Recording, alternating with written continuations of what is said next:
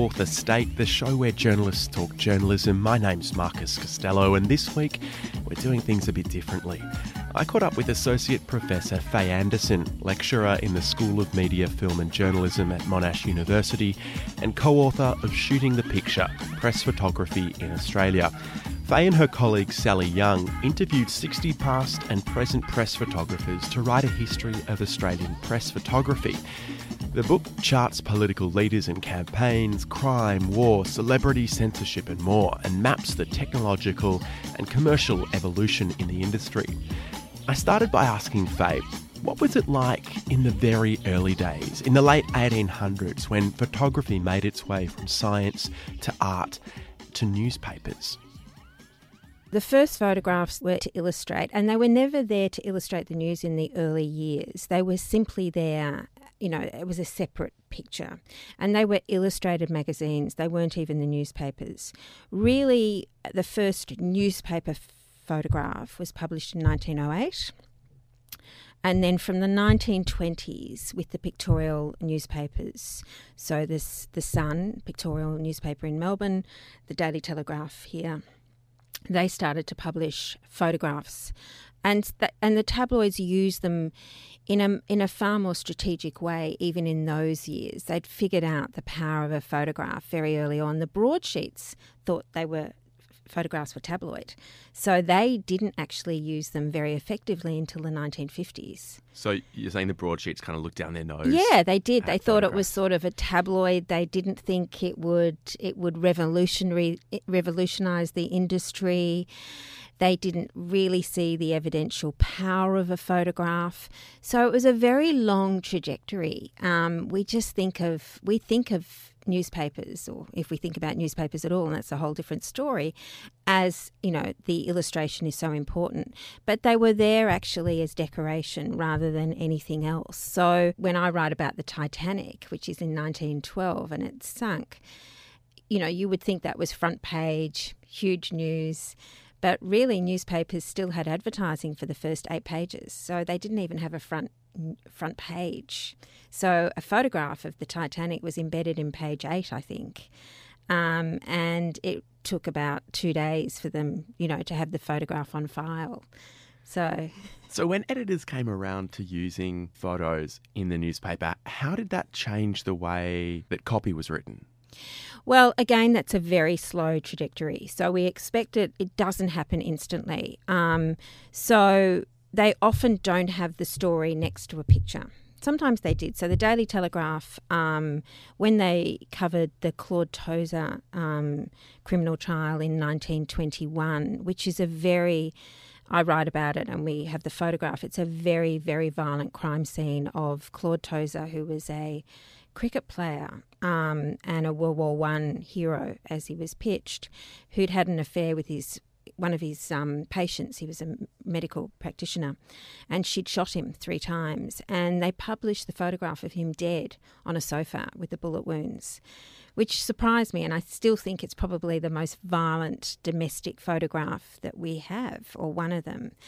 Um, and they did illustrate it. The Daily Telegraph, I think that they were trying to figure out the boundaries of violent photograph. How do you use a violent photograph? Um, so they did put it in the story, but usually you can see a photograph that is not actually part of the story.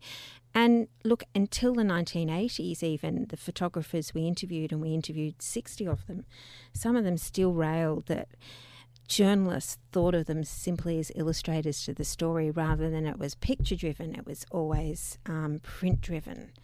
Um, and there was still that sort of conflict about that power and the individual singular power of the photograph leading the story rather than the other way around. That's interesting that you say that that photograph taken over 100 years ago to this day might just be the most violent image to have made it into print. Domestic how did they negotiate what was acceptable for public consumption? The final arbiter, the final sort of person who makes any decision is the editor. Under the editor is the picture editor who takes the photographs that the photographers have given them and then and then I mean now it's filed so it's a very different process. The photographer actually his agency and she her agency is taking the image, you know, the decision whether they take that image. And honestly, for most photographers, um, the ethical ones and the unethical ones, it's a moment, you know, you often have people saying, How could they take that photograph? But really, they are there to take the picture as they would say it. So it depends on the editor what photographs they really want to put in. And it's sometimes changed. There seems to have been rules when we wrote this book. So, for an Australian soldier, we have never had a dead Australian soldier published in a newspaper at that at the time that they were killed. It's just off limits. You just won't see it. You can see a dead American. You can see the dead other, the dead enemy certainly, but you can't see um, an Australian. For crime, it's a little bit different, and it really does depend on the editor. Um, and we had a couple. There's a there was a case of two men that killed two police officers, and Michael Gawenda was the editor of The Age, and Jason South took the photograph. And it's a very distant photograph of. Um, one of the victims with a sheet over, but you can see the blood, and it was a black, it was a color photograph, and they decided that it was responsible to publish that photograph, and I'm inclined to agree with them because it shows what police do in the field it did, there was a huge backlash um, and it went to the Press Council. The police complained and it went to the Press Council. So the Press Council now, and I think since the 1980s, I could be wrong about the date, they decide, you know, they make a judgment about whether they think it's responsible or not. And it's often decided on public interest. That's the expression they use all the time, which of course is fairly nebulous. You know, your idea of public interest and my idea of public interest could be very different, but that's what it's down to. Um, so if it's public, in, public interest, they'll say, yeah, we can publish it. One thing that really struck me was the evolution of quote unquote setting up a photo. Can you talk me through what that process is and sure. how it's changed over time? Right. So it was it was a highly valued skill that you would stage a photograph. So early on, and even now, you know, even a photo op is a staged photograph, if you think about it. You're not necessarily moving things, but it's a setup in a way. So it was a highly valued um, sort of skill. And there's a number of things to differentiate. You've got staging, where you're asking someone to stand there. What that what photographers and journalists will call a grip and grin, where someone's shaking a hand and grinning. You know, they have all sorts of lexicons and expressions. But then you've got manipulation. That's a different issue altogether. But for staging, some of those older photographs, if you know, if you put a teddy bear, for example, in a cyclone or war zone, it's an old trope. It's a it's a terrible cliche. They did it all the time. Um, they move people. They move cars. It was a highly valued skill, and you know, the photographers would talk about great great great photographers because they had that imagination, that they had that eye. Now, of course, the younger photographers are very critical of that. Um, now, as I said, it's very different from man- manipulation, but they're really critical and they think it looks a bit old fashioned. Um, and they wouldn't necessarily do it. That said, one of the photographers said that he'd noticed a photographer moving a book near Bill Shorten as he was leaving um, one of the election campaign places, and I can't remember what, what the book was called, but it was it was one of those gotcha moments. You know, having a having a politician under reject, the sign reject is something you know all photographers were looking at. That's not staging, but now of course you have all these assistants and advisors saying, you know, they go out there to scout that there's nothing going to be embarrassing for their politicians. We had an interesting discussion on this show earlier in the year during the election campaign with BuzzFeed's political editor, Mark DiStefano, yeah. talking about what it was like on the campaign trail.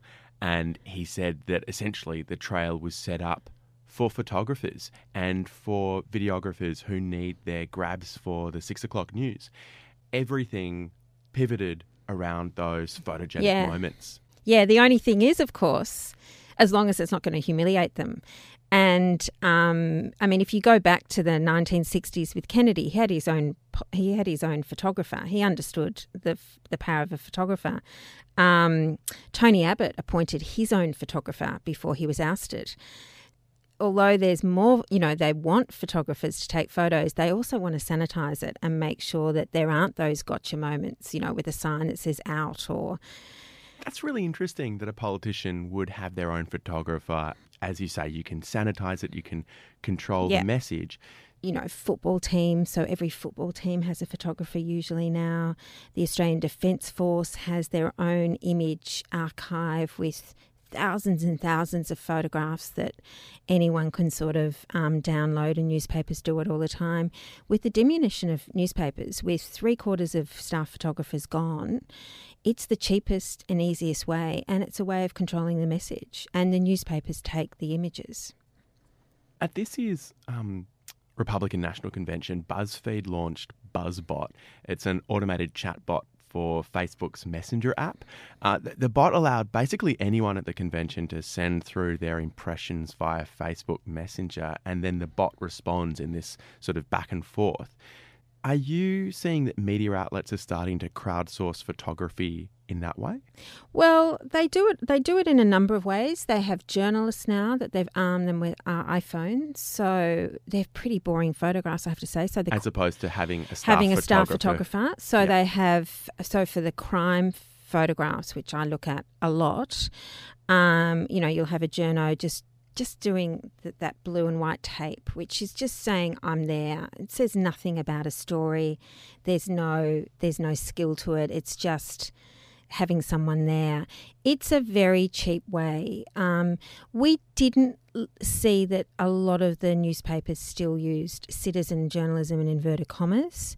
I mean, the question about that is ethics, you know, and, and why they're taking the photographs. How do you know, for example, that Trump's people aren't taking the most um, ludicrous photographs, and vice versa if the Clinton machine are doing the same thing.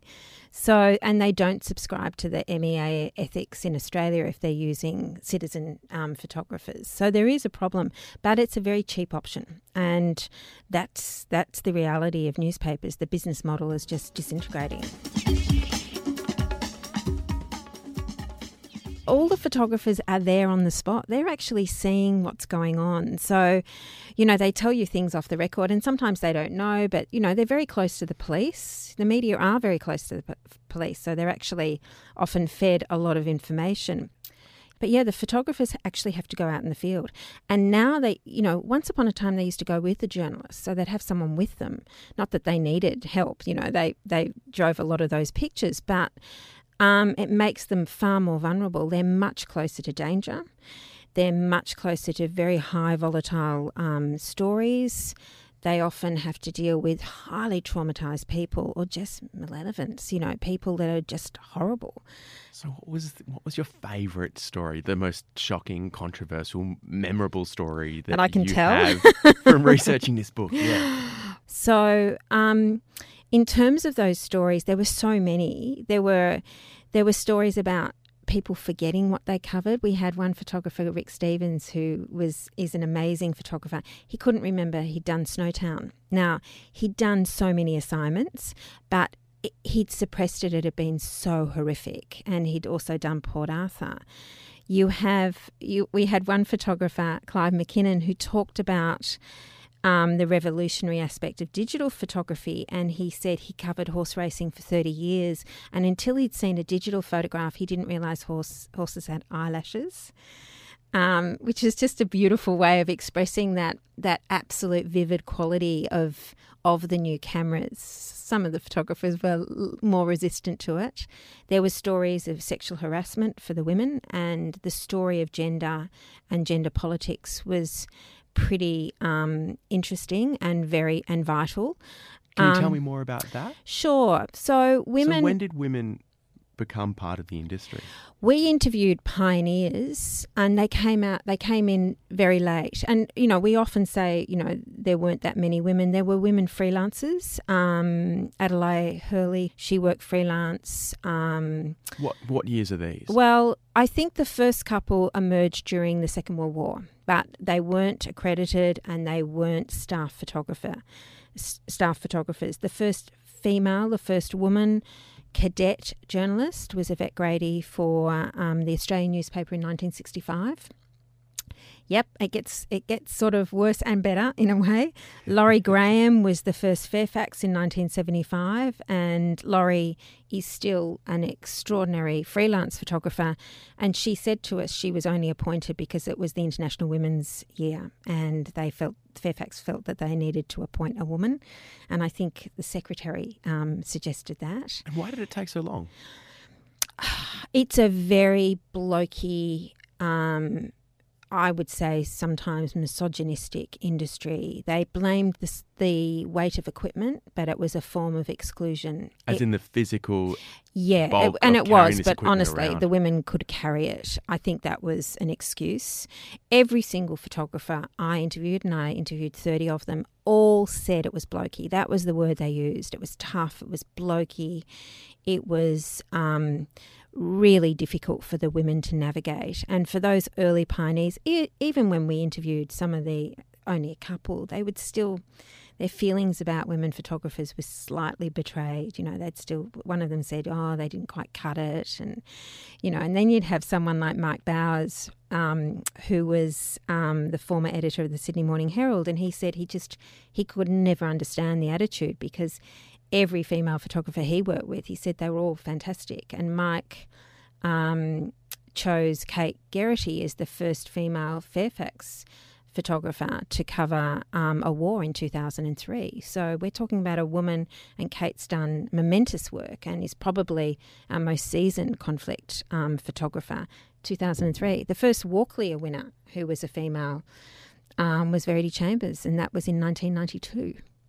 So it's yeah, it was a for the women, it was a very difficult um, career to navigate. So, in the past few years, we've seen some pretty incredible composite photography that is photoshopped, manipulated Sure. images on the front pages of the biggest tabloids. So, does the old saying, the camera never lies, still have currency?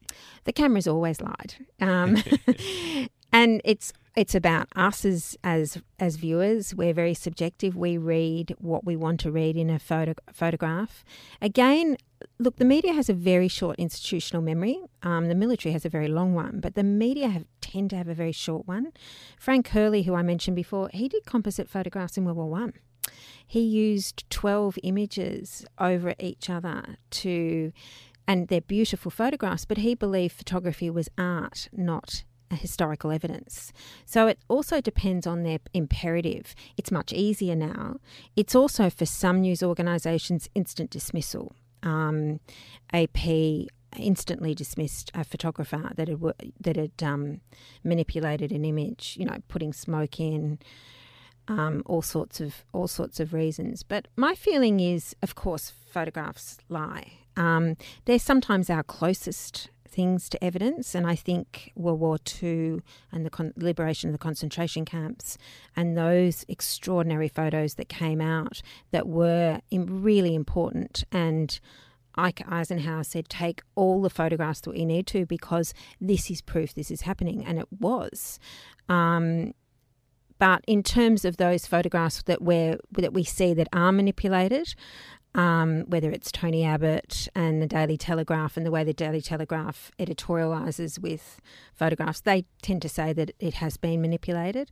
But I think that's only come in as a ruling very recently, Yeah. hasn't it? That if there's been um, after the fact manipulation, um, it has to state underneath the image that this is a composite. yeah, is a that's document right. Um, I mean, most photographers don't do it, and and I have to say the ones we interviewed, um, they were really resp- You know, they're usually very ethical, and particularly the ones we they've been in the game for a very long time. That's why actually they don't like a lot of them don't like citizen photography because they really don't know what the provenance is. They don't know what people have done with it with an image. Um, but it, it, it can both lie, but saying that it's also an extraordinarily crucial idea about, you know, this is our evidence, this is proof, these things are happening. And in countries where, you know, photographers can't get in, like Syria, the photograph is very, very important because we are seeing suffering that we wouldn't see. Similarly, with the liberation of the concentration camps, the, the most assiduous um, chronicles of of their criminal intent were the Nazis. They took photographs all the time. They just weren't picked up by the news agencies because. Um, for whatever reason, they tended to either discount it or they were concentrating on other things. So the camera is very, very important some of the biggest stories coming out of Syria in the last few years have been centered around photographs, especially of the couple of children the that children, we've seen. yeah. yeah, yeah, yeah. But that said, Marcus, the important thing to remember about those photographs look, there's been a couple. There were um, the photographs from Syria. There was that amazing photograph um, of the woman um, in America where the Black Lives Matter, where she's standing in front of a, a, a group of guards. In Baton Rouge. Yeah. Yeah. Um, that said, all those photographs are ironically or not ironically taken by um, professional photographers. So because you know they can take a beautiful shot, they can they they're creative. They know how to take a photograph, how to take a great photograph. I mean, the citizen photographers they come into their own. Particularly the London bombings, for example, um, a lot of those images came from people on the ground. Um, so, you know, it's not one or the other. I think I think what is really opportune is that we actually have all sorts of diverse sources, and I think that's important. But um, the crucial issue is not to actually just get rid of the professional photographers, which a lot of the news organisations are slowly doing. With so much changing, with so much evolution, what has stayed the same about press photography? Has anything stayed stayed constant? That's a good question. Look, I think a- a extraordinary image that grabs our attention, that captures our collective memory, I think that's unchanged. I think why photographs capture our attention are different. That said, we have so many ish- images. So in 2014, 1.8 billion images were downloaded um, in that year. So we have so many images, whether we remember them the way we used to, that goes to the change as well. But I think the power of a photograph, the beauty of a photograph, the skill of a photographer, I don't think that will ever go. Um, in terms of the history of newspaper photographers, staff photographers, that's you know that's a moving um, feast, and it's not necessarily going to end well. I don't think it depends. You know, we spoke to, as I said, a lot of the photographers, um, and many of them lamented what was happening. Others, some were a little bit optimistic because they believed that you know um, it will always survive. It will always survive. Photojournalism will. But, you know, we can't predict. And we started this project three years ago, and I don't think I realised, you know, that we were walking into people's lives at, you know, often they're most vulnerable. You know, we've we started with 60 and 10 took um, voluntary redundancies or had been let go over that period. So, you know, you'd walk into people's lives, and we had one after we turned off the machine, the um, audio machine. She asked us if she if we knew what was going on in terms of her news organisation, and then six months later, she wasn't working for the newspaper. So, it's changed so dramatically, and it it always has. And look, we've critics have always lamented what they are, they imagine is the demise of photojournalism. They did it in the 1970s when Life magazine ceased to be a weekly newspaper um, magazine. So it's that thing about oh, it's gone, and of course it hadn't gone. Um, it's just different. It's a different being.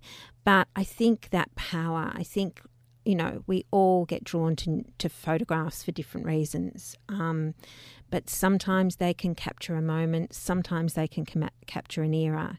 You know, if you go look at the Vietnam photographs, if you look at World War II photographs, um, you know, there are reasons why they've lasted. Fay Anderson, thanks so much for talking with me today. Thank you. That was Fay Anderson, co author of Shooting the Picture Press Photography in Australia, published by Melbourne University Press and available in stores and online. That's it for Fourth Estate this week, but we're on iTunes or wherever you get your podcasts, so you can listen to this episode and every other episode of Fourth Estate anytime, anywhere.